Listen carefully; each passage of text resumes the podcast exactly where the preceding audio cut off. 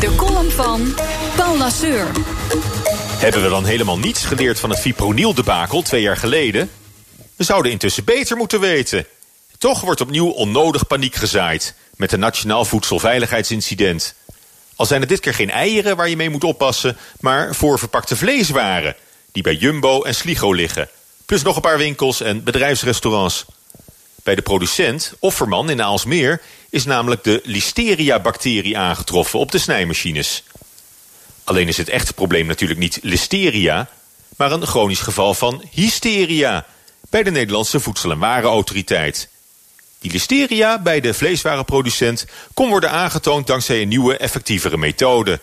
Meteen al de eerste keer dat de keurmeesters zo te werk gingen, was het raak en trok de voedselwaakhond aan de alarmbel.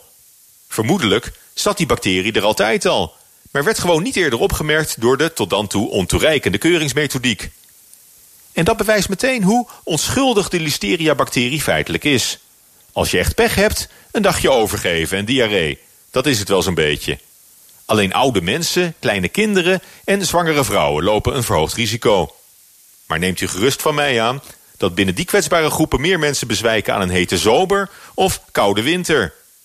Net als met die fipronil-eieren. Ik geloof dat een gezonde volwassen vent een jaar lang duizend besmette eieren per dag moest eten, voordat het risico op lichte hoofdpijn optrad. Nee, dan tabak, alcohol en suiker. Dat zijn pas echt massamoordenaars, die jaarlijks duizenden slachtoffers eisen. Daar hoor je ze nou nooit over bij de NVWA. Maar zolang we daarmee kunnen leven, hoeven we ons toch niet druk te maken om drie doden en één miskraam in twee jaar tijd door de listeria-bacterie.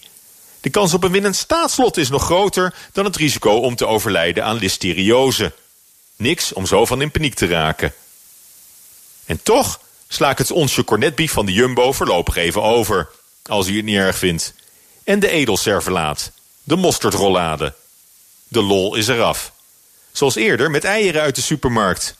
Het wantrouwen blijft, zelfs twee jaar later. Ook in België zijn vleeswaren teruggeroepen uit de schappen. Het moederbedrijf van Offerman ging op de aandelenbeurs van Brussel keihard onderuit, met 9% De reputatieschade is nauwelijks te herstellen. Maar als het risico voor de volksgezondheid zo verwaarloosbaar klein is, kunnen we het dan niet beter gewoon accepteren? Als onvermijdelijk neveneffect van de massaproductie van ons voedsel, de bio-industrie, en voortaan alleen nog bij acuut levensgevaar voor alle consumenten groot alarm slaan. Prettige maandag! En dat zijn Paul Lasseur. Op maandag altijd onze columnist. En u kunt ook zijn column, net als van alle andere columnisten, terugluisteren op onze website. En die heet bnr.nl. We hebben een BNR-app, die kunt u overal gratis downloaden. En bovendien kunt u, en daarom zijn wij we hebben het met een hoofdredacteur die eh, de online radioambassadeur geworden is afgelopen weekend. Uh, het station waar u de meeste mooie podcasts kunt downloaden.